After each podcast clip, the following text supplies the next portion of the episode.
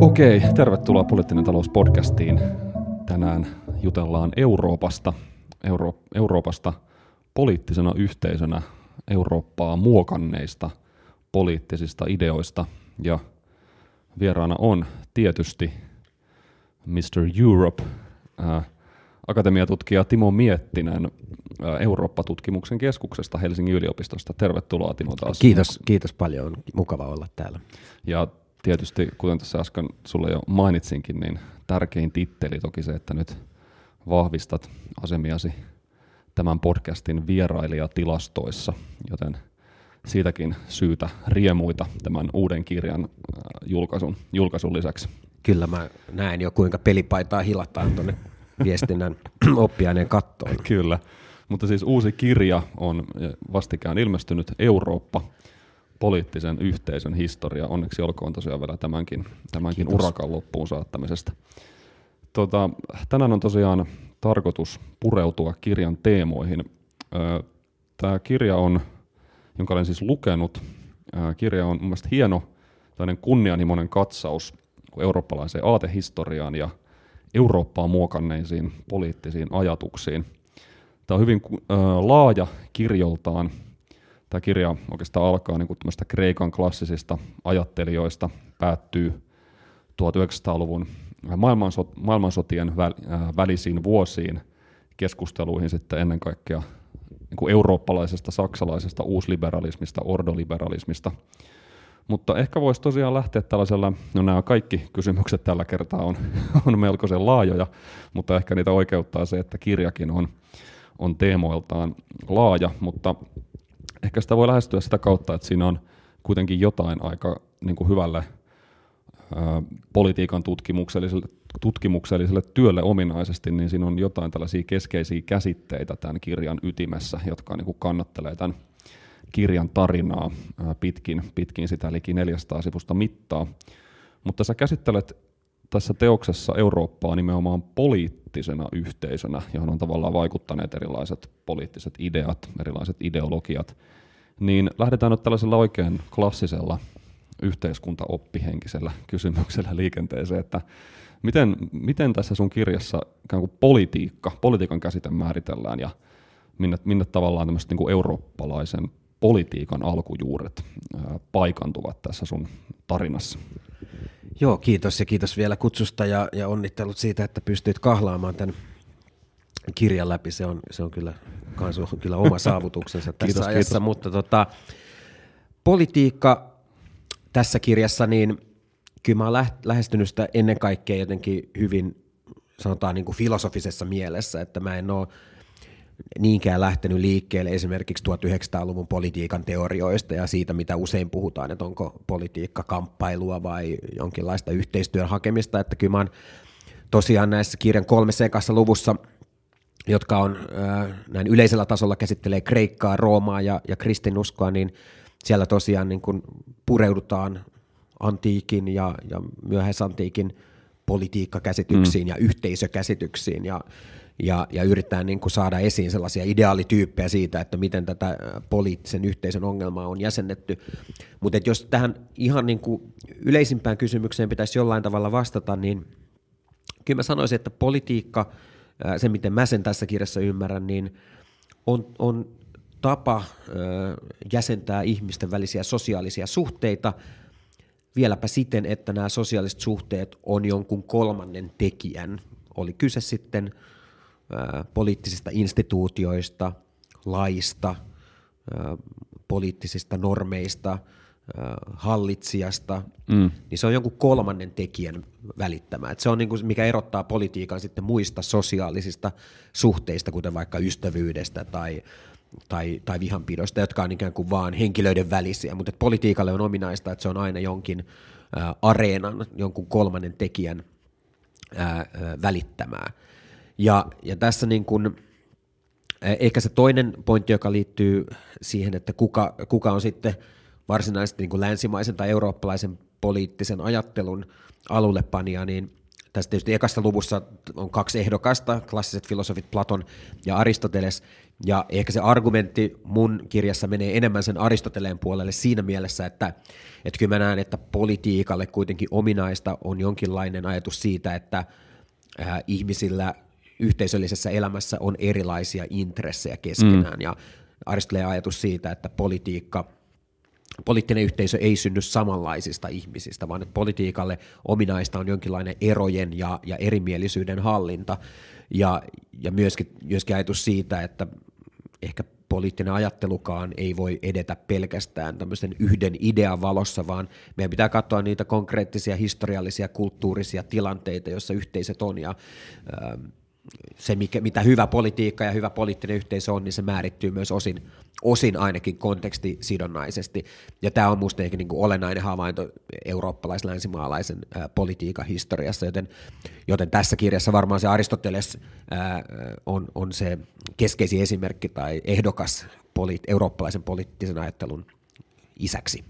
Joo, kiitos. Tuo oli hieno, hieno vastaus ja varmaan tässä sun sun ikään kuin tavassa käsittää politiikka just korostuu tämä ajatus politiikasta erilaisten erimielisyyksien hallintana ja sitten just ikään kuin ajatus siitä, että siinä on joku tämmöinen ikään kuin kolmas taho, ja tässä sun kirjassa se on usein paljolti valtio, jonka tavallaan ongelmiin ja jonka suvereniteettiin ja toisaalta myös jonka suvereniteetin niin kuin aiheuttamiin ongelmiin eurooppalaiset on sitten etsineet erilaisia ratkaisuja, ja tähän voidaan ehkä päästä vähän myöhemmin, mutta mä jatkan tavallaan näiden isojen niin kuin käsitteiden linjalla. Et toinen näistä sun kirjan keskeisistä käsitteistä on tämmöinen universalismin ajatus. Niin minkä takia sä otit tämän universalismin näinkin vahvasti tähän sun tarinan ytimeen ja mitä tämä universalismin käsite kertoo meille Euroopasta poliittisena yhteisönä? No, no kyllä se liittyy vähän niin kuin sen tyyppiseen niin kuin ajattelutapaan, että, että mä jollain tavalla halusin kirjoittaa kirjan ihmisille, jotka miettii sitä, että mikä tämä Eurooppa on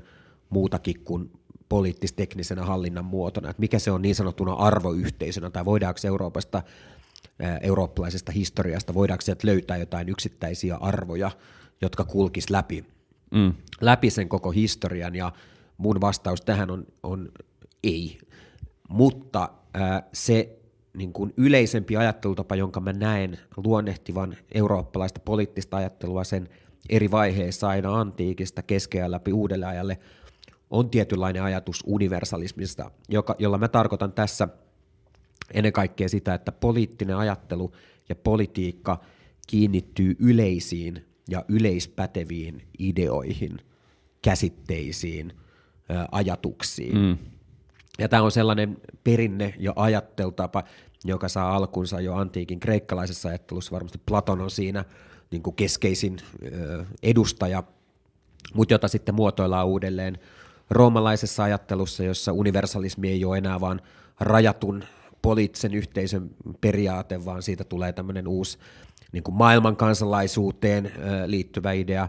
Kristinusko muodostaa tietysti oman käsityksensä universalismista ja, ja, ja sama tavallaan pyrkimystä kiinnittää poliittinen yhteisö tiettyihin yleisiin ideoihin, niin se luonnehtii tietysti myös keskiajan varsinaisesti erityisesti katolisen kirkon pyrkimyksiä, mutta myös sitten näitä uuden ajan merkittäviä voimia, johon eurooppalaista politiikkaa on pyritty kiinnittämään. Ja, ja tässä kirjassa käsittelee erityisesti kolmea, jotka on oikeus, talous ja, ja historia, jotka on tämmöisiä yleispäteviä voimia, ideoita, joihin sitten politiikkaa on, on haluttu kiinnittää. Joo, tuossa varmaan ö, päästään, jos tuossa mennään ennen kaikkea ehkä eurooppalaisen liberalismin eri, erilaisiin juopiin jossain vaiheessa syvemmin päästään ennen kaikkea käsiksi just tähän ajatukseen Euroopasta yhteisönä, jossa rauhaa on rakennettu taloudellisen yhteistyön syventämisen kautta, mutta mä ehkä voisin tässä loikata sitten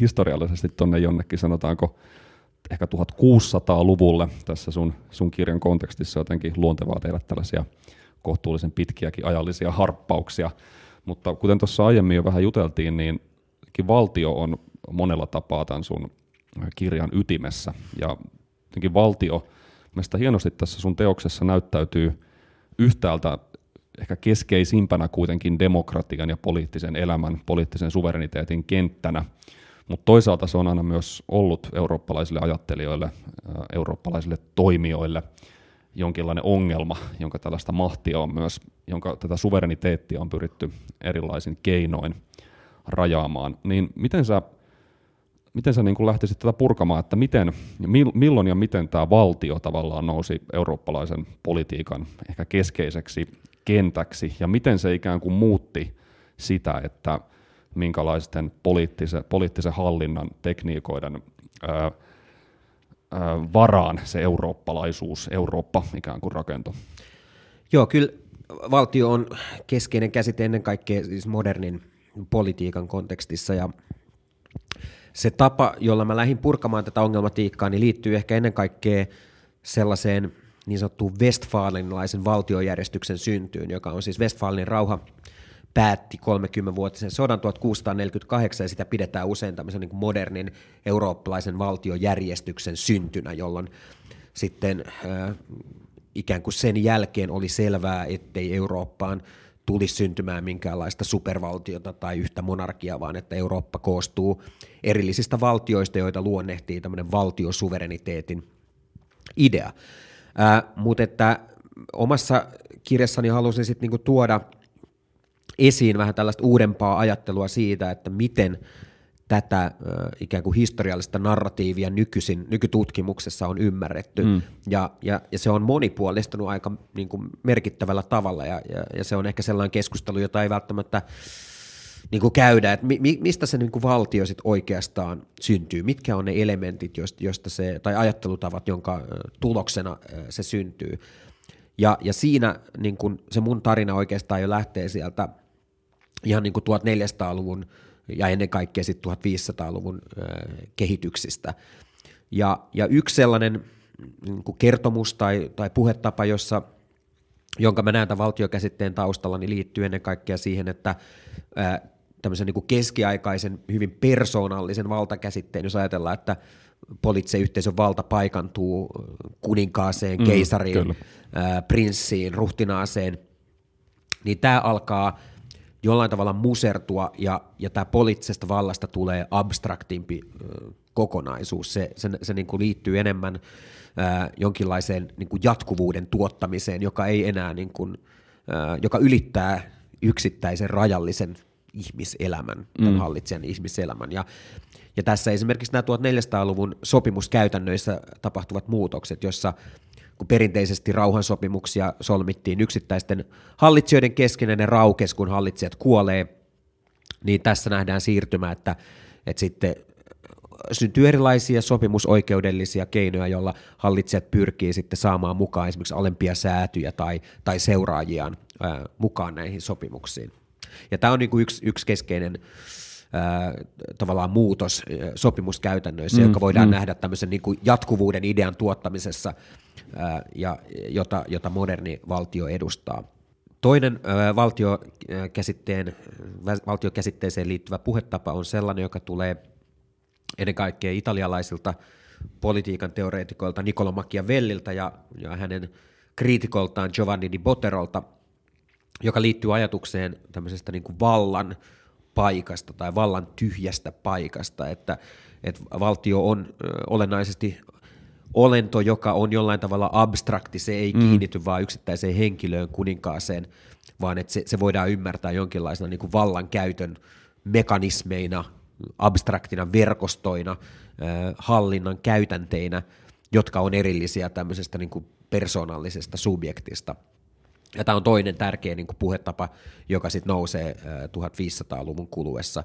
Ja kolmas on sitten tämä puhetapa, joka liittyy niin kuin suvereniteetin ongelmaan, eli Eli siihen keskiajan maailma tietysti on vielä, vielä sellainen maailma, jossa poliittisesta vallasta kamppaillaan erilaisten intressiryhmien kesken ja jossa, jossa ei ole niin, kuin, jossa niin sanottua tällaista väkivaltamonopolia, Weberiläistä väkivaltamonopolia ei mm. ole syntynyt, niin tämä suvereniteetin ongelma tai suvereniteetin idea, joka on totta kai modernin valtiokäsitteen ytimessä, niin se nousee olennaisesti tätä pyrkimystä tai tätä mm. taustaa vasten. Ja ehkä se niin kuin iso opetus tässä koko tarinassa on se, että meillä ehkä usein on tapana käsitellä valtiota jonkinlaisena niin kuin orgaanisena kokonaisuutena, vähän niin kuin kansallisvaltiotyyppisenä ideana, joka nousee paikallisyhteisöjen perustalta ja, ja tämmöisenä niin kuin, pyrkimyksenä ylittää paikallisyhteisöjen välisenä eroina, ja, ja tämä näkökulma on hyvin niin kuin valtiolle sisäinen, mutta että mä tässä, tässä kirjassa pyrin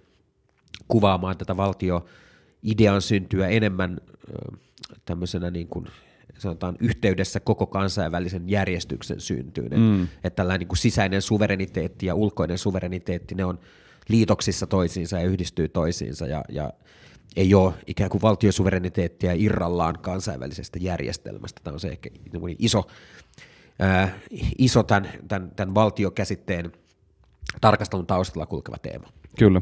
No miten sitten, jos miettii tällaisia jopa kaltaisia, eli näin ikään kuin politiikan teorian tällaisille harrastelijoille tai melkoisille maallikoille, niin voiko ajatella, että tämmöiset ajatukset sitten jollain tavalla tiivistyy ehkä sitten siinä monelle varmaan jo jossain määrin tutussakin vaikka hobbesilaisessa ajatuksessa just tällaisesta valtiosuvereniteetistä tai sitten tästä niin sanotusta Leviathanista, johon, johon Hobbes suvereenia valtiota vertasi, vai miten, miten ikään kuin tällaisten ajatusperinteiden yhteyttä kannattaisi hahmotella?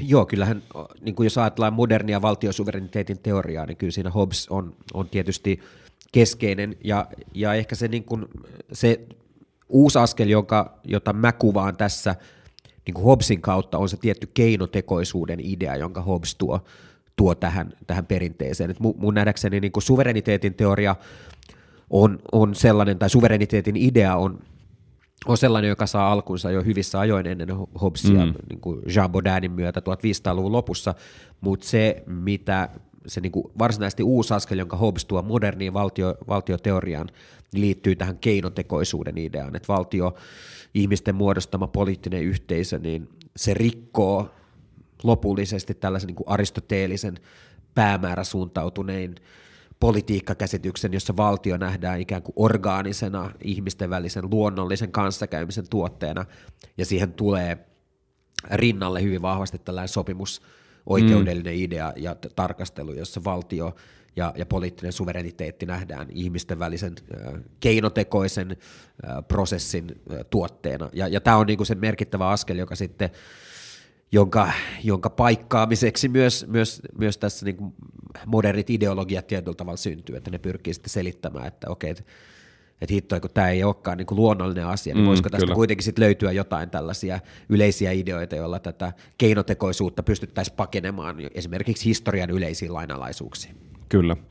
No mites toinen, jos otetaan tavallaan jotenkin ehkä intuitiivisesti ikään kuin suvereenille valtiolle vastakkaiselta tuntuva ajatus tämä kirjassasi niin ikään, ikään tavallaan keskeiseen asemaan nouseva, nouseva federalismin ajatus, niin miten, miten ikään kuin tämän federalismin ja eurooppalaisen valtion tai tällaisen valtiosuvereniteetin keskinäinen dynamiikka pitäisi ymmärtää, että onko nämä ollut toisilla ikään kuin vastakkaisia ilmiöitä vai onko nämä jollain tavalla niveltyneet kuitenkin toisiinsa pikemminkin nämä, nämä kaksi käsitettä?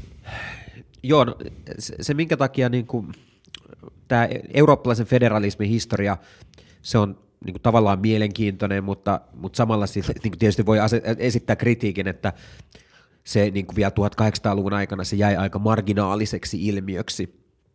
Mutta se, niin kuin ehkä, ehkä se idea, mitä mä halusin siinä kyseenalaistaa, on sellainen julkisessakin keskustelussa usein esiintyvä käsitys, jonka mukaan federalismi tai liittovaltioidea, että se olisi noussut ennen kaikkea tällaisena vallan keskittämispyrkimyksenä. Mm.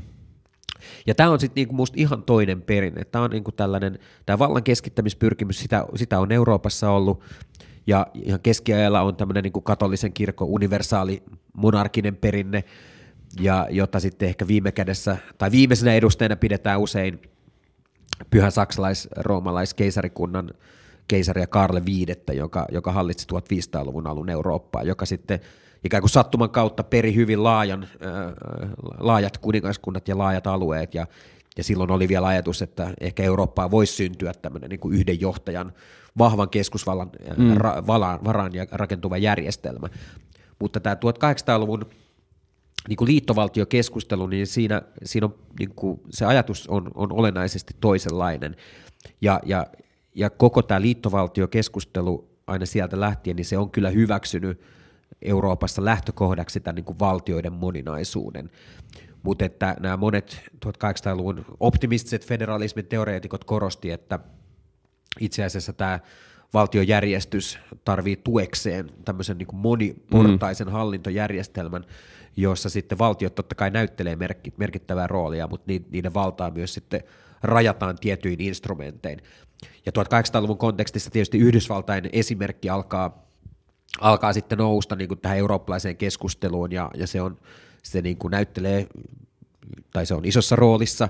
Toinen on tietysti tämä Napoleonin, Napoleonin niin kuin siviilioikeudelliset uudistukset, jossa ajatellaan, että et, et ehkä, ehkä niin kuin se, että tämä eurooppalainen rauhanjärjestys on kestävä, niin se vaatii myös yksittäisiltä valtioilta tietynlaista niin kuin yhteneväisyyttä mm, niiden oikeusjärjestelmien mm.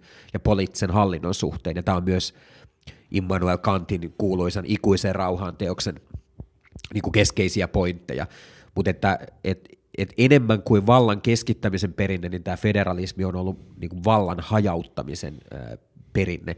Ja se on ehkä sellainen niin kuin, ajatus, joka minusta unohtuu tässä nykyajan federalismi- tai liittovaltiokeskustelussa, että, että usein mekin ikään kuin tarkastellaan eurooppalaista liittovaltiokehitystä niin jonkinlaisena niin kuin vallan keskittämisenä Brysseliin tai jotain Kyllä. vastaavaa, mutta että kyllähän jos katsoo ihan niin kuin nyky-Euroopan politiikkaa viimeisen kymmenen vuoden aikana, niin kyllähän se pikemminkin tämmöinen niin kuin vallan hajauttaminen ja tietynlainen pirstaloituminen eri instituutioihin ja, ja se, miten niin kuin isot maat käyttää valtaa ja muuta, niin kyllä liittovaltiokäsite voisi olla hyvä, hyvä analyyttinen työkalu myös tämän kehityksen ymmärtämiseksi. Kyllä.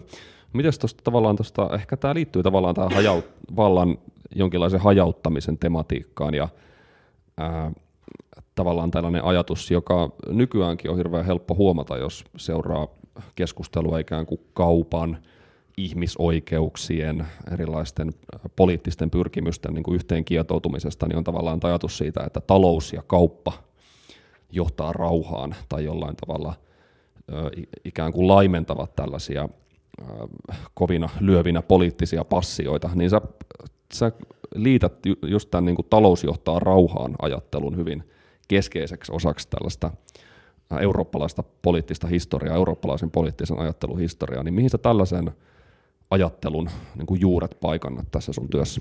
Tämä on sellainen niin kuin käsitys, joka mun nähdäkseni aika usein tämän tyyppisissä historioissa sitä lähdetään kertomaan niin kuin 1700-luvun loppupuolen näkökulmasta ja ennen kaikkea tämmöisen niin kuin liberaalin taloustieteen tai poliittisen taloustieteen synnyn kautta, jossa ajatuksena on se, että tämä vanha 1600-1700-luvun alun maailma oli tällaisen niin kuin merkantilistisen kilpailun maailma, jossa talous nähtiin nollasumma pelinä, joka talous ei luo uutta varallisuutta, vaan varallisuuden määrä on vakio, ja kaikki maat pyrkii kilpailemaan siitä. Ja, ja liberaali taloustiede sitten sanoo, että ei itse asiassa vaurautta voidaan luoda uutta, mutta että myös ää, tuotannon erikoistuminen se johtaa kilpailuetuihin ja, ja tämän tyyppisiin asioihin, jotka luo sitten yleisiä hyötyjä ää, kaikille kaupan osapuolille. Ja, ja tämä on niin kuin merkittävä intellektuaalinen murros.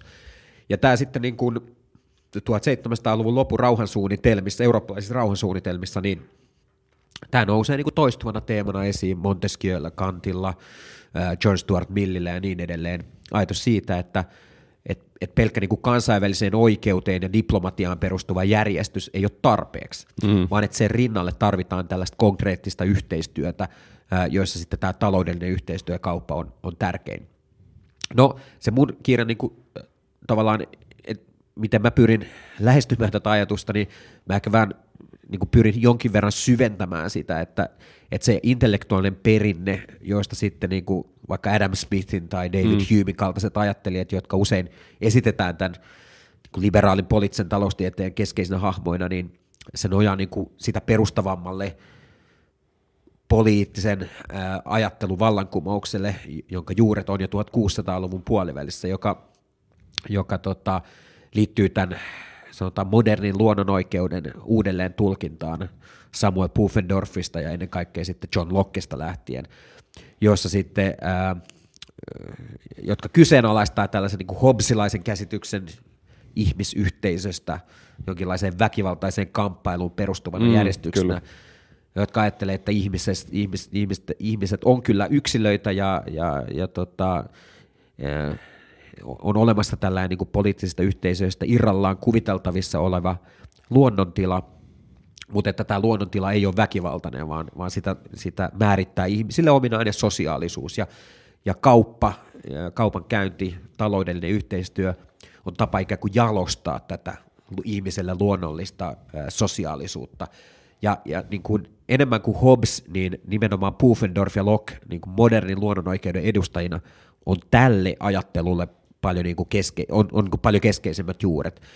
Ja, ja se niin kuin ajattelu, josta sitten Hume ja, ja Adam Smith ja muut, muut jatkaa ja teoretisoi tämän niin kuin, ikään kuin poliittisen taloustieteen kontekstissa tämän, tämän saman ajattelun, niin se niin kuin perustuu tämän tyyppiselle mm. poliittisen ää, ja, ja ikään kuin ihmiskuvan murrokselle, jota, jota sitten nämä 1600-luvun ajattelijat edustaa. Ja tämä on sellainen, mä jotenkin ajattelin, että tämä on niin kuin itselleni ollut tärkeä oivallus ja yritin sen myös lukijoille välittää. Kyllä. Tästä kuitenkin ehkä pääsee, vaikka tuo on, on tosi kiinnostava huomio, että tämän ajattelun tausta ja juuret on ikään kuin syvemmällä kuin tällaisessa klassisessa poliittisessa taloustieteessä, mutta tästä pääsee kuitenkin kiinnostavasti tähän tämmöisten suurten eurooppalaisten ideologioiden väliseen kamppailuun, liberalismiin, sosialismiin ja nationalismiin, jota sä kirjassasi käsittelet.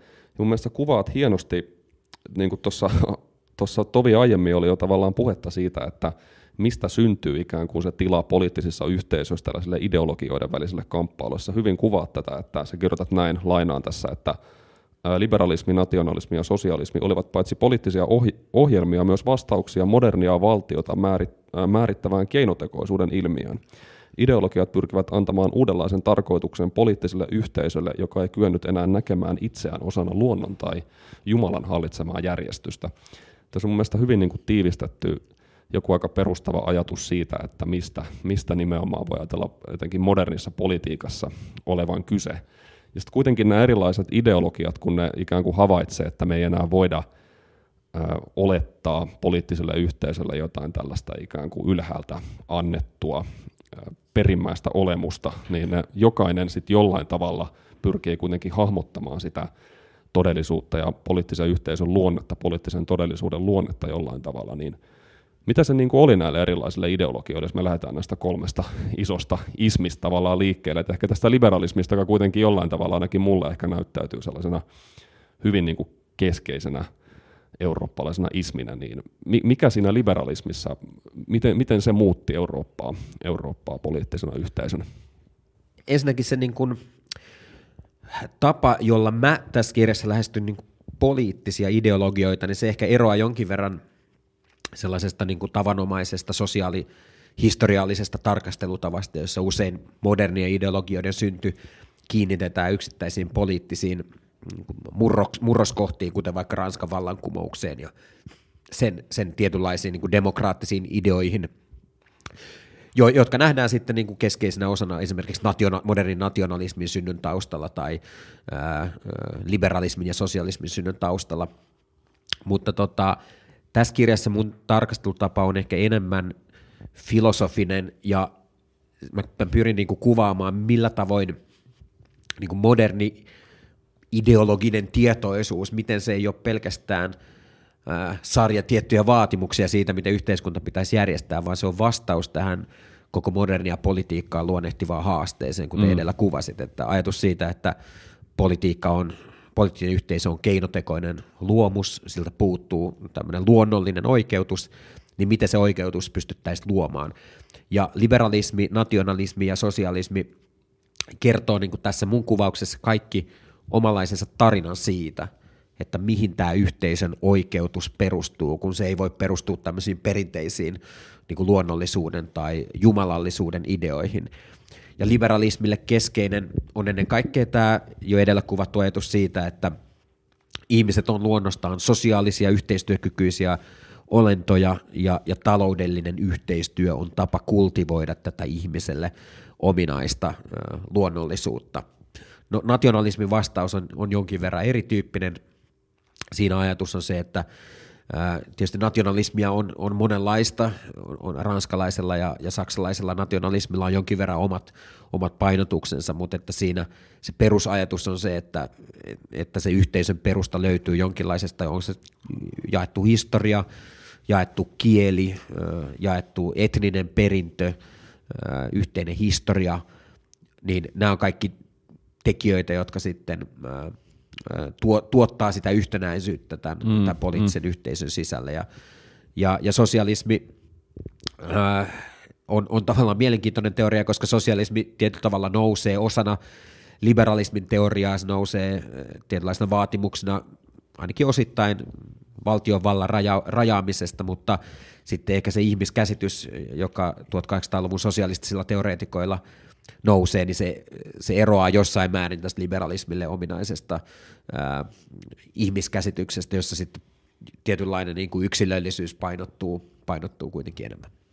Ilmeisesti liberalismilla oli hyvin keskeistä, ainakin tämmöiselle klassiselle liberalismille, ajatus tällaisesta markkinoiden vaihdon tietynlaista spontaaniudesta, just ehkä haasteena sitten just tämmöiselle 1600-lukulaiselle – merkantilistiselle talouspoliittiselle tai talousajattelulle. Onko tämä oikean suuntainen luonnehdinta niin kuin liberalismille keskin, äh, keskeisistä ajatuksista? On, ja, ja, ja se on, tämä on oikeastaan niin kuin just mielenkiintoinen ajatus siinä mielessä, että et, et kun me nähdään, että niin 1600-luvun puolivälissä tapahtuu tämä iso katkos, jossa, jossa tämä luonnollisuuden idea, niin kuin perinteinen aristoteellinen teleologisuus ää, korvaantuu tämmöisellä niin kuin selkeällä katkoksella, jossa poliittisella yhteisöllä ei niin kuin näyttäisi olevan mitään luonnollista perustaa, mutta että hyvin nopeasti jo sen, sen kat, Hobbesin luoman katkoksen jälkeen se luonnollisuuden kieli ikään kuin ui takaisin politiikan teoriaan, ja tämä liberalismin mm.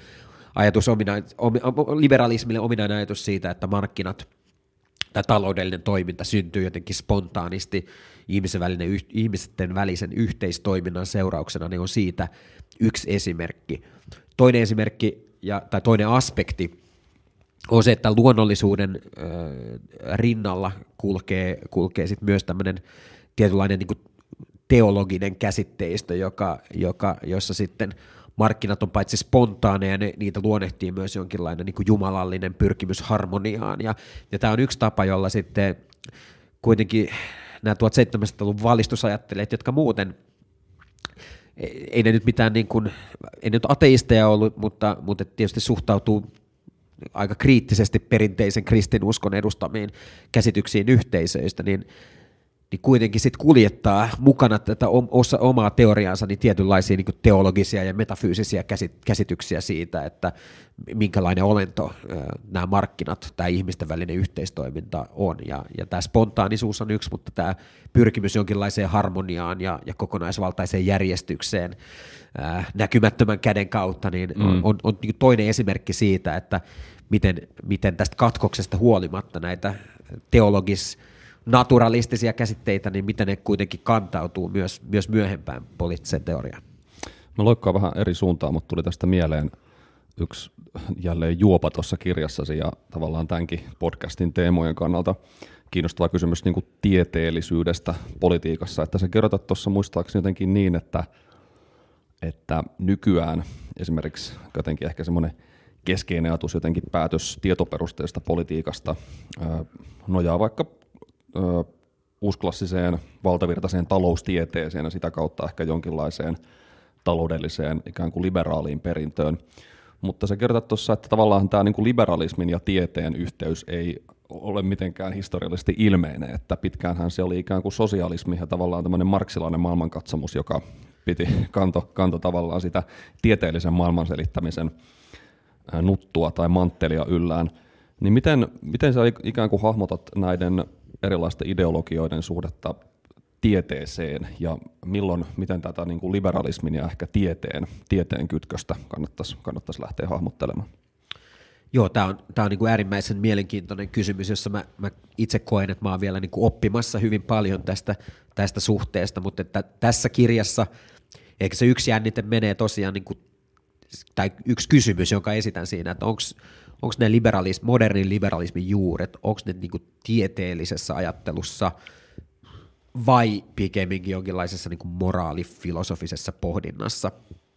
Ja oikeastaan niin kuin yksi vastaus on se, että 1600-1700-luvun kontekstissa näitä on, näitä on vähän niin kuin hankala erottaa, että et, et totta kai niin kuin jo Hobbesin edustama ihmiskuva, niin sitä luonnehtii hyvin vahvasti tällä niin kuin uuden modernin tieteen ajatus siitä, että niin kuin, ihmiset tietoisuuden rakenteet, ne on tällaisia yleispäteviä, kaikille yhtäläisiä, ja niitä lu- luonnehtii tämmöiset niin kuin, tietynlaiset jopa mekanistiset mm. lainalaisuudet, ja tässä mielessä niin kuin liberalismin perusta on tieteellinen, koska sen taustalla on, on sellainen universalistinen ihmiskuva, jossa ihmisten nähdään toimivan olennaisesti samantyyppisten motiivien ajamana. Mutta että tämä, tämä käsitys, niin se ei ole siinä mielessä tieteellinen, kun me ehkä nykyään ymmärretään, että se olisi vapaa kaikista arvoarvostelmista, vaan, vaan siinä hyvin vahvasti nähdään se, että moraalifilosofia myös syntyy itsessään tämän, tämän niin kuin prosessin seurauksena, tai moraalinen tietoisuus syntyy tämän, tämän niin kuin, äh, luonnollisen yhteistoiminnan seurauksena, ja, ja se, että onko se liberalismin perusta sitten tieteellinen vai moraalifilosofinen, niin ehkä se on, ehkä se on vähän molempia. Mutta ehkä olennaista on se, että 1700-luvun kontekstissa niin kun niin sanottu poliittinen taloustiede tai se, mitä tota, 1700-luvun skottifilosofit kutsuu political economy, niin se ei kuulu varsinaisesti niin kuin tieteen alaan, tai niin kuin tiede ei ole itsestään selvästi se konteksti, mm. jossa tätä keskustelua käydään, vaan ää, pikemminkin ää, poliittinen taloustiede nähtiin yhtenä osana moraalifilosofiaa, koska moraalifilosofia ytimessä on tosiaan tämä ihmisillä ominainen yhteistoiminta ja, ja sen jalostaminen ja kultivoiminen, ja, ja poliittinen taloustiede sitten vastaa siihen kysymykseen, että miten instituutiot pitäisi suunnitella, jotta tämä yhteistoiminta, moraaliset käytänteet, ne, ne pystyisi toteuttamaan itseään. Ja, ja vielä 1700-luvun ja 1800-luvun alunkin kontekstissa, niin ei, ei se niin tieteellinen, joku kova tieteellinen ajattelu ei ole se ensisijainen kehys, jossa, mm, jossa mm. liberalismi mm. tosiaan operoi.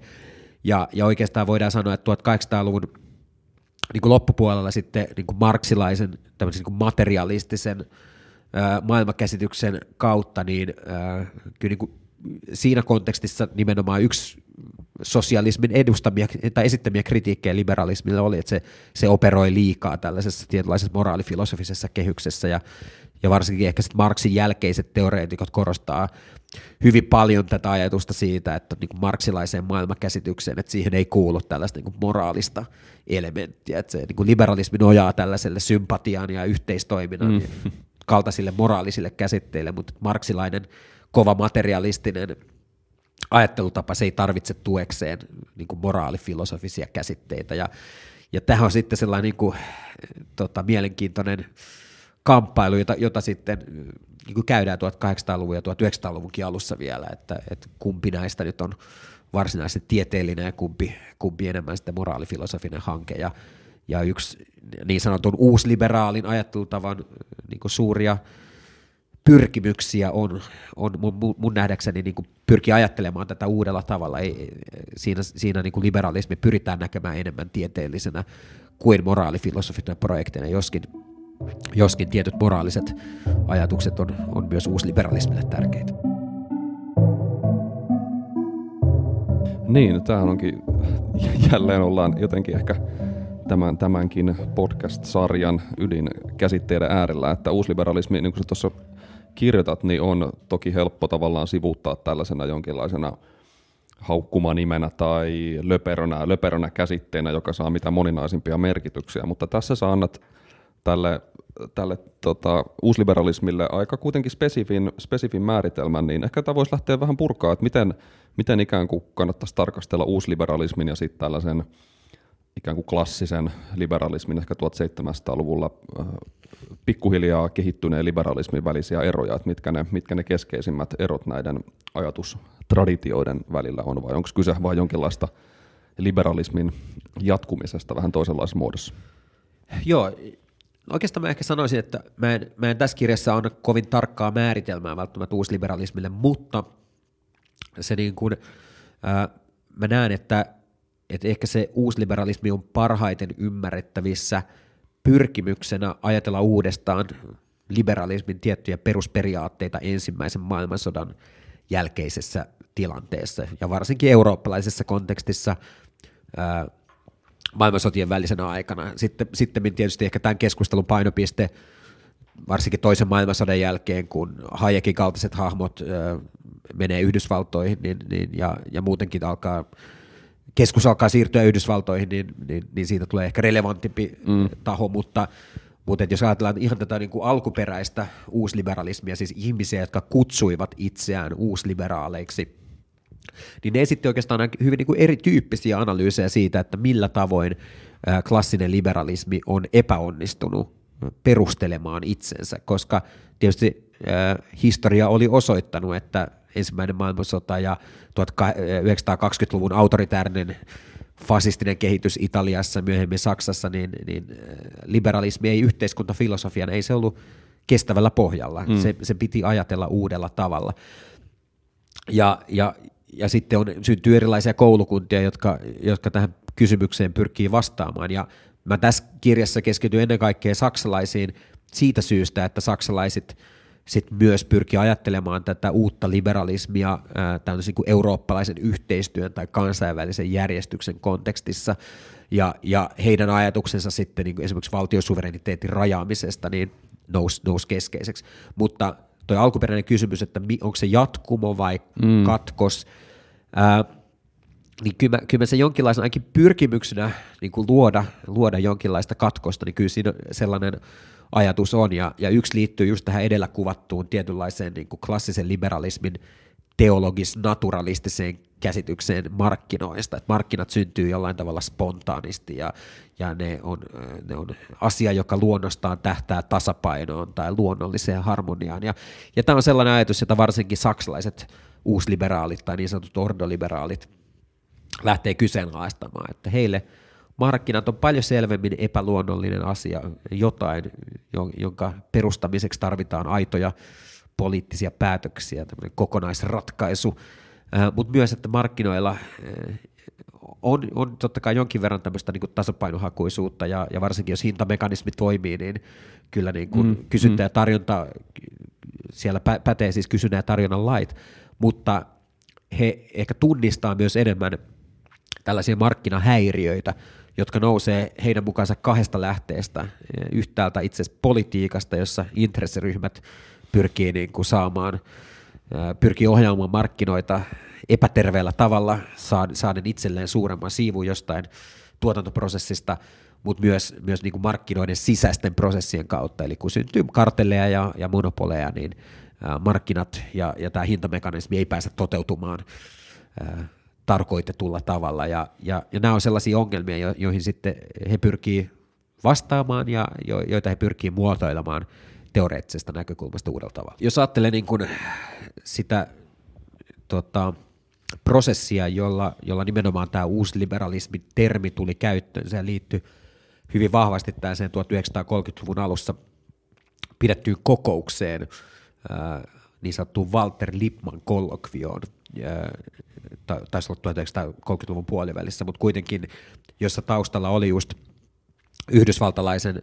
journalismin teoreetikon Walter Lippmannin esittämät näkemykset nimenomaan massademokratian mm. vaarasta mm. liberaalille järjestykselle, ja, ja tämä oli keskeinen niin kuin osa sitä keskustelua, mistä se, mistä se lähti, ja ää, tietysti sen, mikä, mikä sitten tekee mielenkiintoisen oli se, että, että useinhan me jotenkin uusliberalismia nykyään ajatellaan, että se on jotenkin taloustieteen hegemonia tai jotenkin taloustieden mm, lähtöistä mm, tai hyvin taloustieden vaikutteista. Ja, ja totta kai nämä, monet näistä teoreetikoista oli taustaltaan taloustieteilijöitä, mutta ehkä se niin kuin, rationaliteetti tai ne isot kysymykset, joita siellä pohdittiin niin, tai heitä pohditutti, niin ne oli pikemminkin niin poliittisen järjestyksen luonteeseen kuuluvia asioita. Ne, ne liittyi demokratian ja markkinoiden väliseen suhteeseen, ne liittyy valtion ja markkinoiden mm. välisiin suhteisiin ja, ja jännitteisiin. Ja, ja, ja tota, siinä ehkä sitten niinku se talous, jotenkin niinku ajatus siitä, että taloustiede tai joku uusklassinen taloustiede voisi yksin ratkaista nämä ongelmat, niin se oli nimenomaan ajatus, jota vastaan he hyökkäsivät. Mm. Koska varsinkin saksalaisille oli selvää, että itse asiassa jotta tämä liberaali järjestys voidaan perustaa uudella tavalla, niin siihen tarvitaan monialaista yhteistyötä taloustieteilijöiden, oikeustieteilijöiden, sosiologien, politiikan tutkijoiden, mutta myös niin kuin moraalifilosofien välillä. Ja, ja tämä on pikemminkin se niin kuin mun nähdäkseni yksi niin kuin tavallaan uusliberalismina tunnetun ajatusperinteen keskeisiä lähtökohtia, että, että nimenomaan tällainen kokonaisvaltainen tuota, ajattelutapa suhteessa tämän liberaalijärjestyksen ongelmaan niin on sellainen, joka määrittää tätä, tätä perinnettä tosi vahvasti. Jos me, jos me just tällä ymmärretään ikään kuin liberalismi tällaisina konkreettisiin kysymyksiin, vaikka valtion ja markkinoiden, tai, kysymy, tai ikään kuin kysymyksenä, joka on, pys, tai kysymyksenä, joka on pyrkinyt sitten hahmottelemaan vastauksia tällaisten, tällaisten käsitteiden, kuten valtio- ja markkinat välisiin ongelmiin, niin sitten voidaanko me tästä ehkä sitten päästään sitten vaikka siihen, että voidaanko me ymmärtää vaikka Euroopan unionin synty sitten vaiheittainen synty jonkinlaisena uusliberaalina vastauksena tämän, tällä tavalla ikään kuin artikuloituihin kysymyksiin siitä, että mikä, miten suvereenien valtioiden väliset suhteet pitäisi tällaisessa jollain tavalla keskinäisriippuvaisessa liberaalissa maailmanjärjestyksessä järjestää. Joo, ja, ja tässä oikeastaan nostitkin tavallaan tärkeän tällaisen menetelmällisen lähtökohdan, joka mulla oli tässä kirjassa, eli se, että, että mä ehkä itse poliittisia ideologioita lähestyn nimenomaan ei, ei niinkään niin kuin kokoelmana aatteita tai oppeja tai teesejä, vaan, vaan ne on niin kuin historiallisessa tilanteessa syntyviä vastauksia tietynlaisiin poliittisiin ongelmiin, jotka sitten voi olla analyyttisiä, ne voi olla enemmän tai vähemmän teoreettisia, systemaattisia, mutta joita ei voida ymmärtää niin kuin irrallaan siitä historiallisesta tilanteesta. Mm.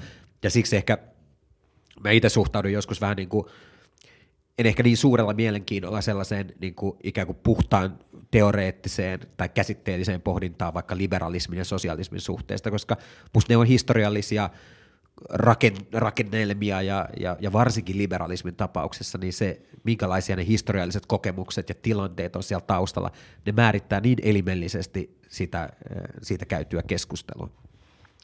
Mutta tuo varsinainen kysymys, että voidaanko Euroopan unioni nähdä uusliberaalina rakennelmana, niin kyllä se, se, on, se on vahvasti saanut vaikutteita tämän tyyppisestä ajattelutavasta, jossa, jossa tota, ää, taloudellinen yhteistyö ja ennen kaikkea tällainen niin kuin teknisluontoinen sääntely nähdään poliittisen yhteistyön edellytyksenä. Ja, ja se tapa, jolla sitten Euroopan unionissa lähdettiin rakentamaan sisämarkkinoita ja kilpailupolitiikkaa toisen maailmansodan jälkeen, niin kyllä siihen tämä saksalaiset ajattelutavat on, on vaikuttaneet hyvinkin merkittävällä tavalla.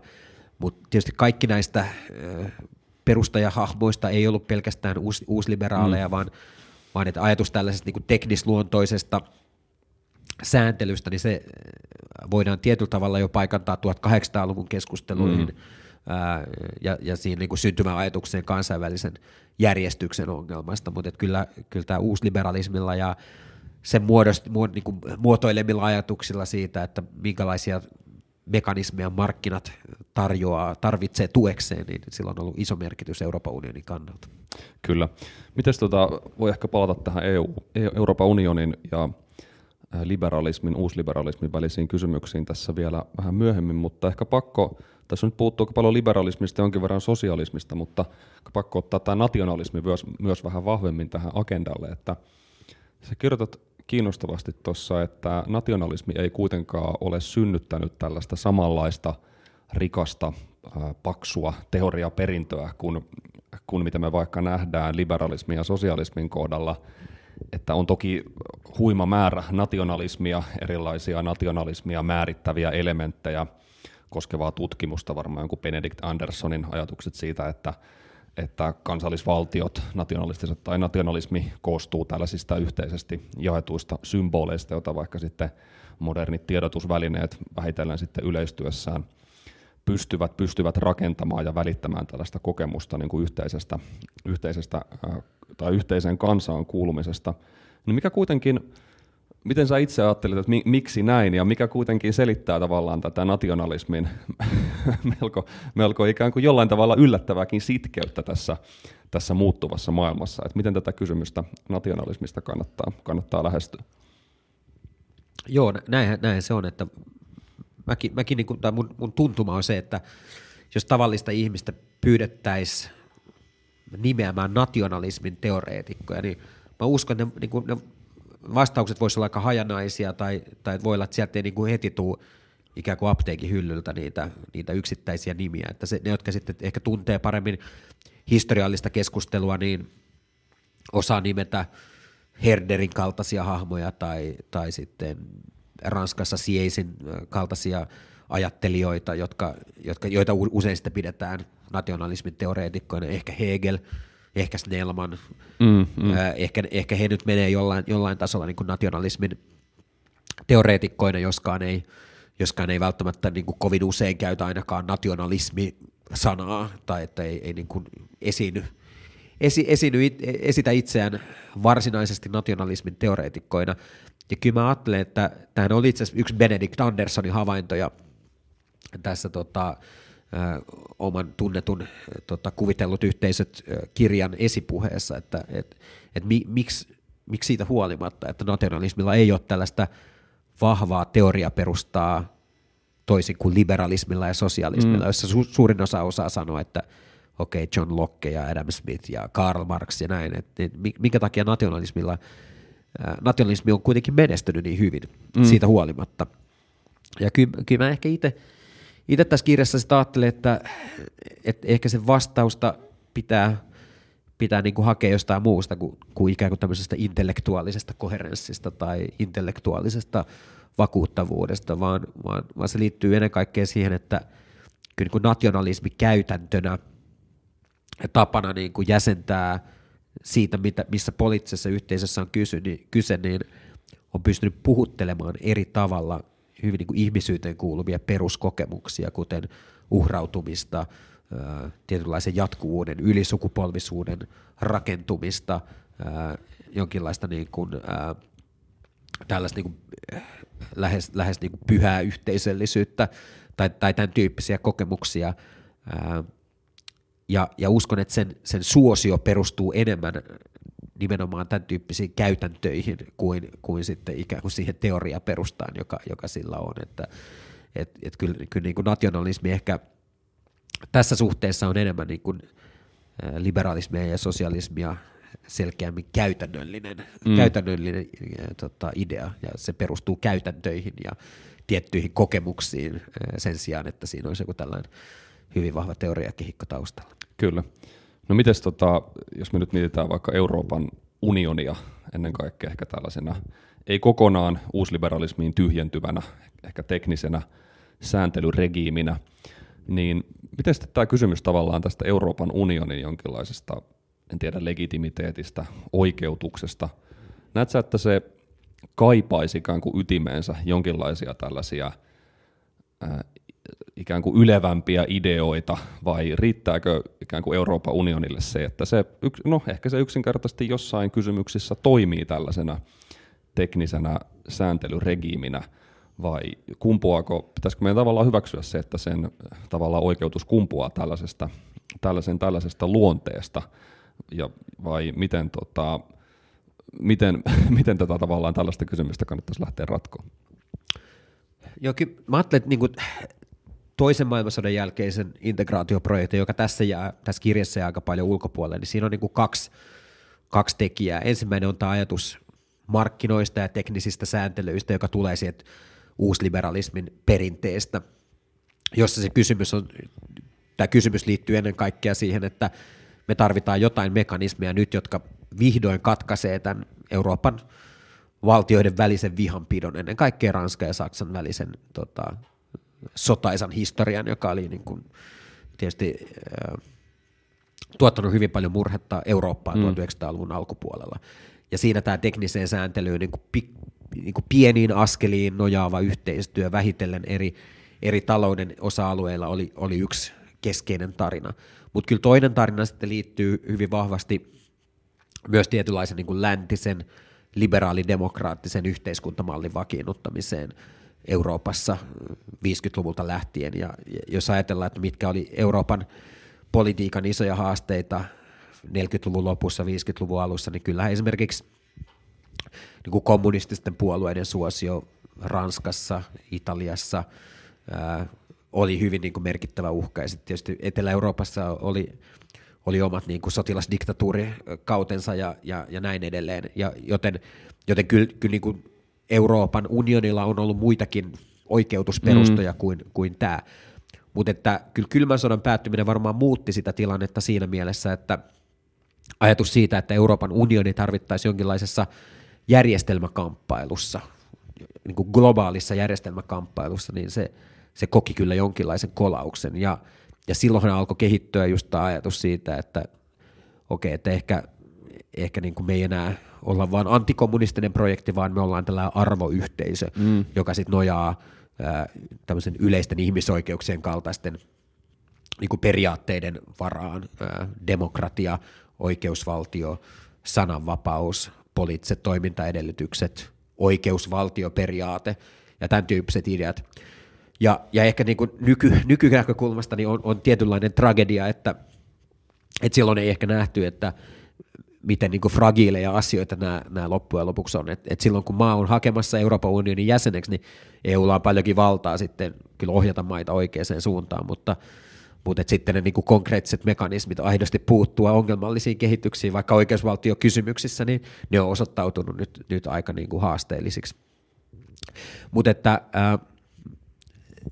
sitten niin tämän, tämän, niin tämän arvoyhteisöpuheen lisäksi, niin kyllä mä tietyllä tavalla näen, että tämä uusi geopoliittinen tilanne, jossa Eurooppa tällä hetkellä on, niin kilpailu Yhdysvaltojen ja Kiinan kanssa siitä, että mitkä on niin kuin globaalin talouden mm. pelisäännöt, niin kyllä se, kyllä se niin kuin mun nähdäkseni perustelisi myös vahvempaa yhteistyötä Euroopan maiden kanssa ja niin kuin vahvempaa strategista otetta siihen, että minkä tyyppisiä kauppasopimuksia Euroopan unionin vaikka kannattaa tehdä ja, ja, ja mistä periaatteista meidän pitäisi pitää kovemmin kiinni ja, ja missä voidaan antaa ehkä periksi ja näin, näin edelleen. Joten tota, ää, kyllä mä ajattelen, että tämä, järjestelmäkamppailu on ikään kuin palannut uudestaan kylmän sodan loppumisen jälkeen, mutta osittain vähän niin kuin eri muodossa, koska siinä ei enää ole kyse vain kapitalismin ja sosialismin välisestä jännitteestä, vaan ikään kuin kapitalismin eri muotojen välisestä kilpailusta. Ja, ja siinä ehkä niin kuin Eurooppakin, meiltä ehkä vähän puuttuu sekä niin kuin analyyttistä otetta koko tähän kysymykseen, mutta myös ehkä vähän strategista näkemystä siitä, että mitkä oikeastaan ne keinot, joilla meidän omia tavoitteita parhaiten edistetään. Mm. Tota, sä kirjoitat tuossa sun kirjan, kirjan lopussa, että tavallaan tällaisista EUta kohtaan usein kohdistetuista ikään kuin demokratiakritiikeistä, että Euroopan unionin epädemokraattinen parlamentarismin asema on siellä heikko, tällaista tavallaan kansallisille poliittisille järjestelmille ominaista hallitusoppositioasetelmaa ei, ei oikein ole, ja sitten, että Eurooppa tällaisessa ikään kuin teknisessä muodossaan siirtää monia tällaisia perustavasti poliittisia kysymyksiä tavallaan vaan tällaisen hallinnon, hallinnan tavallaan ongel, ongelmaksi. Mutta sä kerrotat, että, että nämä ei ole välttämättä mitään ikään kuin valuvikoja, vaan on tällaisia unionin jonkinlaisia ominaispiirteitä, niin voisi vielä tavallaan avata tätä ajatusta tästä euro, EUn ja demokratian ja ehkä näiden demokratiakritiikkien suhteesta? Joo, siis mun oikeastaan tarkoitus ei ollut sinänsä niin puolustaa Euroopan unionia tässä suhteessa, vaikka esittää sen tyyppinen niin kuin historiallinen kertomus Euroopan unionin rakentumisesta, jossa korostuu hyvin vahvasti ajatus siitä, että ei nämä ollut mitään, niin kuin, että ikään kuin että näitä kysymyksiä ei oltaisi jollain tavalla mietitty, mm.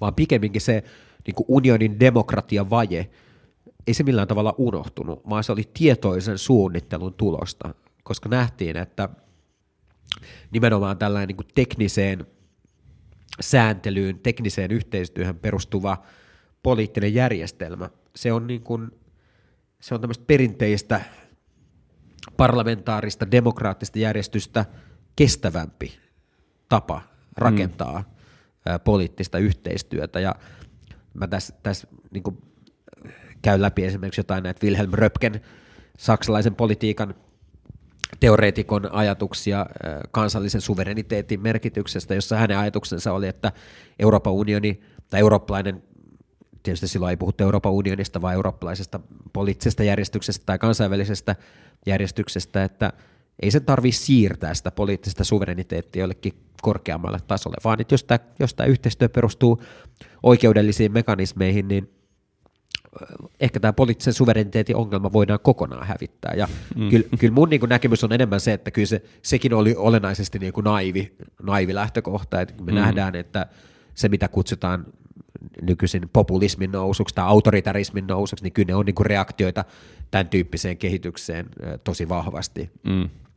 Ja, ja tota, kyllä, kyllä sellainen niin kuin ajatus liberaalista järjestyksestä, joka nojaa vaan puhtaasti oikeudellisiin mekanismeihin tai jonkin VTO tai IMFn kaltaisiin niin kuin asiantuntijaorganisaatioihin, niin kyllä se on osoittautunut ää, niin kuin naiviksi ja, ja tässä mielessä niin kuin politiikkaa ei voi poistaa poliittisen järjestyksen mm. rakentumisesta.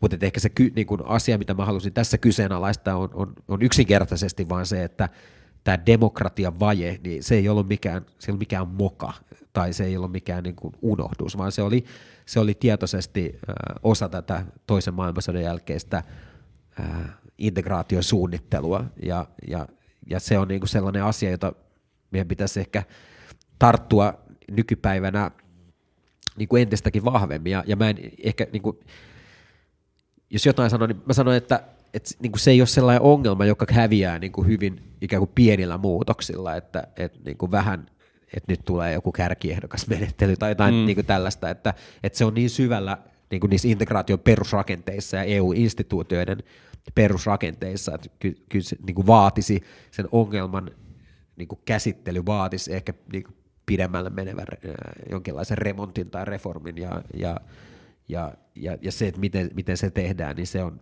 se on todella hankala kysymys. Mm.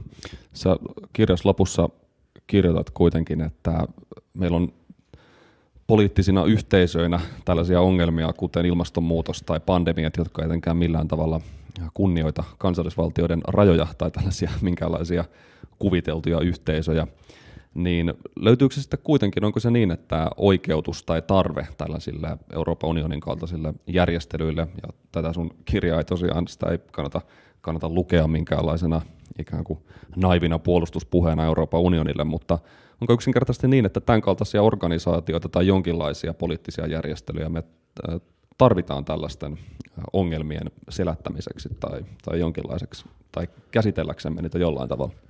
Joo, kyllä, kyllä tämä on niin yksi analyyttinen argumentti, jonka mä halusin tässä, tässä kirjassa esittää, ja ehkä se on osittain vähän sellaista niin kuin kritiikkiä niin kuin tietyn tyyppiselle niin kuin vasemmistolaiselle euroskeptisyydelle, joka mun nähdäkseni on ehkä nyt jo vähän väistymässä, mutta et jonka kaikuja ainakin äh, kyllä vielä aina silloin tällöin kuulee julkisessa keskustelussa ajatus siitä, että, että niin kuin, äh, nykypäivän ongelmat voitaisiin ratkaista kansallisvaltion kehyksessä samalla tavoin kuin sosiaalipoliittiset kysymykset ratkaistiin toisen maailmansodan jälkeen kasvattamalla mm. valtiota ja, ja, ja tekemällä, niin kuin uudistamalla yhteiskuntasopimusta ja nostamalla verotusta ja näin edelleen. Ja, ja mä ajattelen, että kyllä nämä niin kuin uudenlaiset ongelmat, niin kuin ilmastonmuutos ja, ja globaalit pandemiat, niin ne vaan on luonteeltaan sellaisia, että niitä ei voi yksi, yksinkertaisesti ratkaista tällaisen niin kuin yksittäisen valtion kehyksessä, vaan se vaatii ylikansallista sääntelyä ja ylikansallista yhteistyötä. Ja Euroopan unioni on tällä hetkellä ehkä se realistisen niin kuin mahdollisuus tai vaihtoehto meille tämän tyyppisen järjestelyn edistämiseksi. En, en usko, että niin kuin Brexitin kaltaiset prosessit, niin ei ole musta hyviä esimerkkejä tai, tai hyviä lähtökohtia tässä, tässä suhteessa niin kuin progressiivisen politiikan rakentamiseksi, että et en usko, että Britannia lähtee niin kuin kilpailemaan varsinaisesti niin kuin ilmaston lainsäädännön kunnianhimon tasolla, vaan, vaan että kyllä se näiden ongelmien ratkaiseminen vaatii kyllä ylikansallista yhteistyötä ja sitovia normeja. Ja, ja tässä niin kuin Euroopan unioni ei ole mikään viimekätinen vastaus, mutta se on ainakin yksi, yksi mahdollisuus lähestyä tätä, tätä mm. ongelmaa.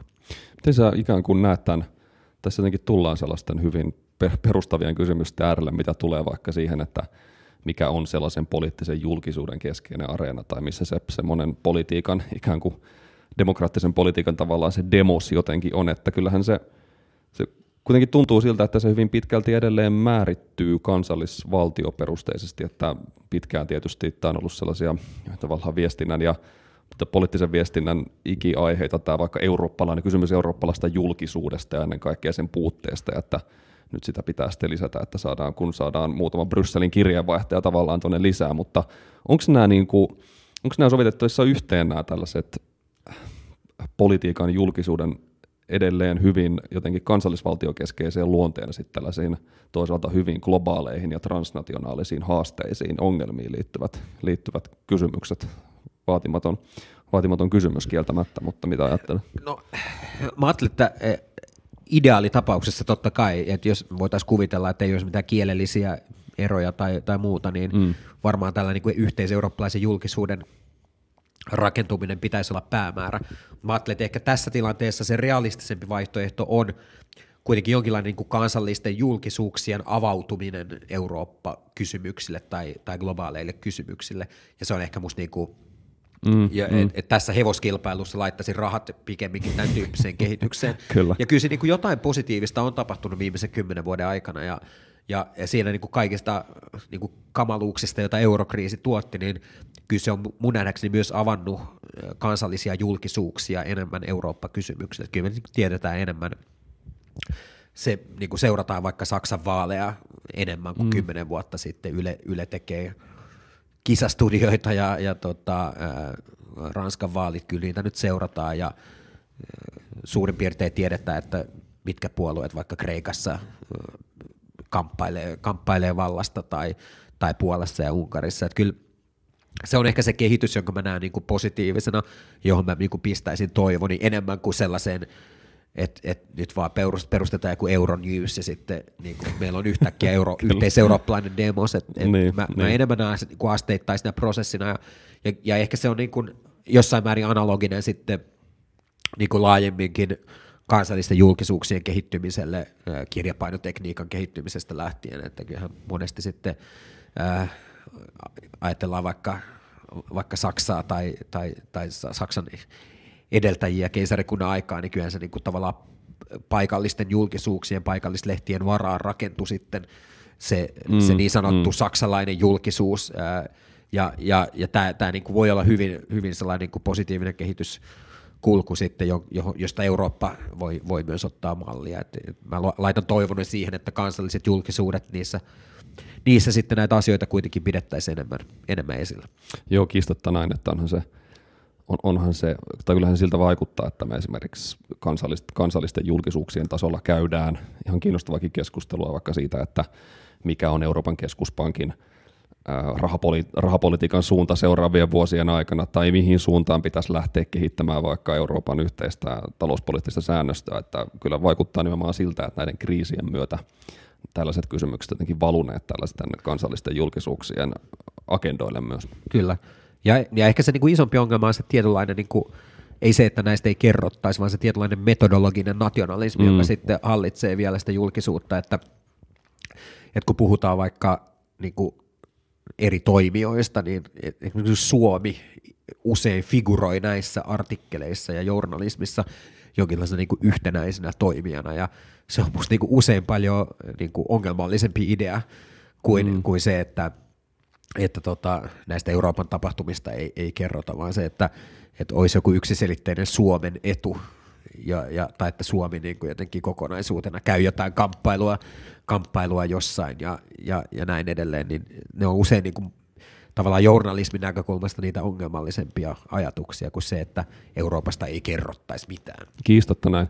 Missä määrin sä ajattelet, että tämä johtuu ihan semmoisesta aika käytännöllisestä syystä, että mä oon itse miettinyt, että tavallaan tästä EU, Euroopan ikään kuin parlamentin jonkinlaisesta valta-asemasta tai sen ehkä heikkoudesta niin kuin ennen kaikkea sitten neuvoston ja komission suuntaan. Että musta tuntuu siltä, että tietenkään niin kuin tavallaan julkisuutta ei pitäisi palauttaa siihen, että mitä jossain parlamenteissa, parlamenteissa tavallaan toimii, mutta tuntuu kuitenkin siltä, että tämä tavallaan nykyinen asetelma ikään kuin estää sen, että tämmöiset Eurooppaa koskevat kysymykset vois politisoitua jotenkin tällaisella ylikansallisella tasolla, kun vaikka onhan meillä, totta kai meillä on tavallaan parlamentissa on ikään kuin puolueryhmiä, jotka on ylikansallisia, mutta jotenkin tuntuu silti siltä, että niihin on hirveän vaikea tällaisiin kysymyksiin löytää mitään muuta kuin tällaisia just niin kuin metodologisesti hyvin nationalistisia kantoja, niin kuin tuossa hyvin, hyvin kuvasti. Että on, onko se vaan niin kuin jotenkin tällainen, kumpuako se vaan tästä, että miten, miten me on niin kuin päätetty järjestää nämä, tämä keskeinen,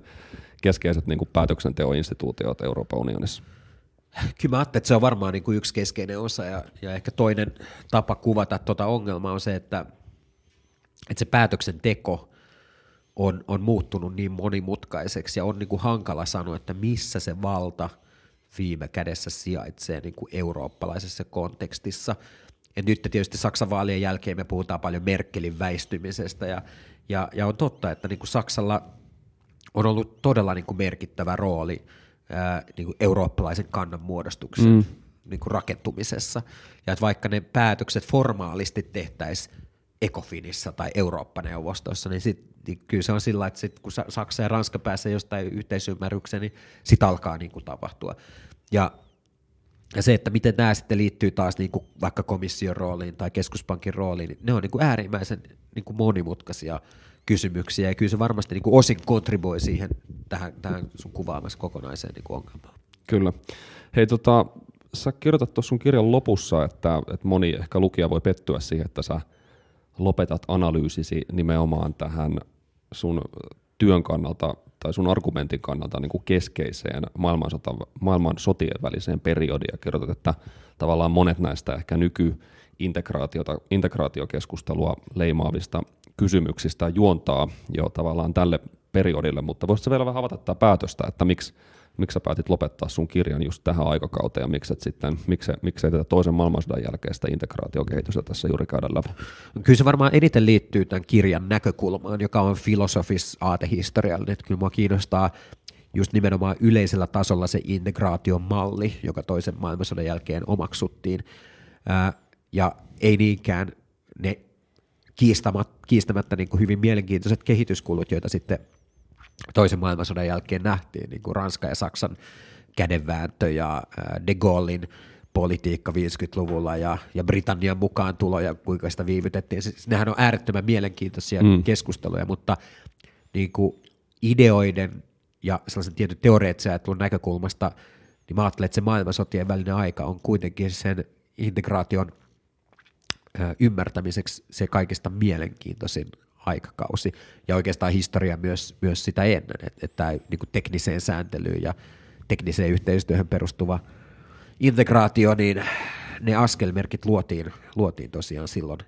Ja, ja ehkä se on sellainen niin kuin, vähän niin kuin myös uusi näkökulma suomalaiseen keskusteluun, että usein niin kuin, tätä integraatiota lähdetään kertomaan vaan niin kuin Monesta ja Schumannista ja toisen mm. maailmansodan raunioilta, mutta että jos intellektuaalisesti katsoo, niin se historia, historia on pidempi, mutta, mutta tämä ei ole tosiaan argumentti sen puolesta, etteikö sitten ne, se konkreettinen politiikka, jota tehtiin, niin etteikö se olisi, se olisi ollut monella tavalla mielenkiintoinen. Ja totta kai kylmän sodan päättyminen on, on niin kuin yksi kysymys, josta mä ajattelen toisaalta, että sen ikään kuin idea tai teoreettinen merkitys, se ei ole vielä – paljastunut meille, koska äh, tämä, tämä järjestelmäkamppailu nyt Kiinan, Yhdysvaltojen äh, ja osin Euroopan välillä, niin se, me, me ei ehkä vielä ymmärretä, että mistä siinä viime kädessä mm. on kysymys. Totta. Hei Timo, musta tuntuu, että tähän on varmaan hyvä, hyvä lopettaa. Kiitos tosi paljon haastattelusta. Ihan super kiinnostava keskustelu jälleen kerran. Ja Timon uusi kirja Eurooppa, poliittisen yhteisön historia on kaupoissa, kaikissa hyvissä kirjakaupoissa, joten ostakaa ja lukekaa. Kiitos ja kiitos kärsivällisyydestä sulle ja, ja, ja tietysti kuulijoille ennen kaikkea. Kiitos paljon. Kiitos Timo ja kiitos kaikille kuulijoille myös.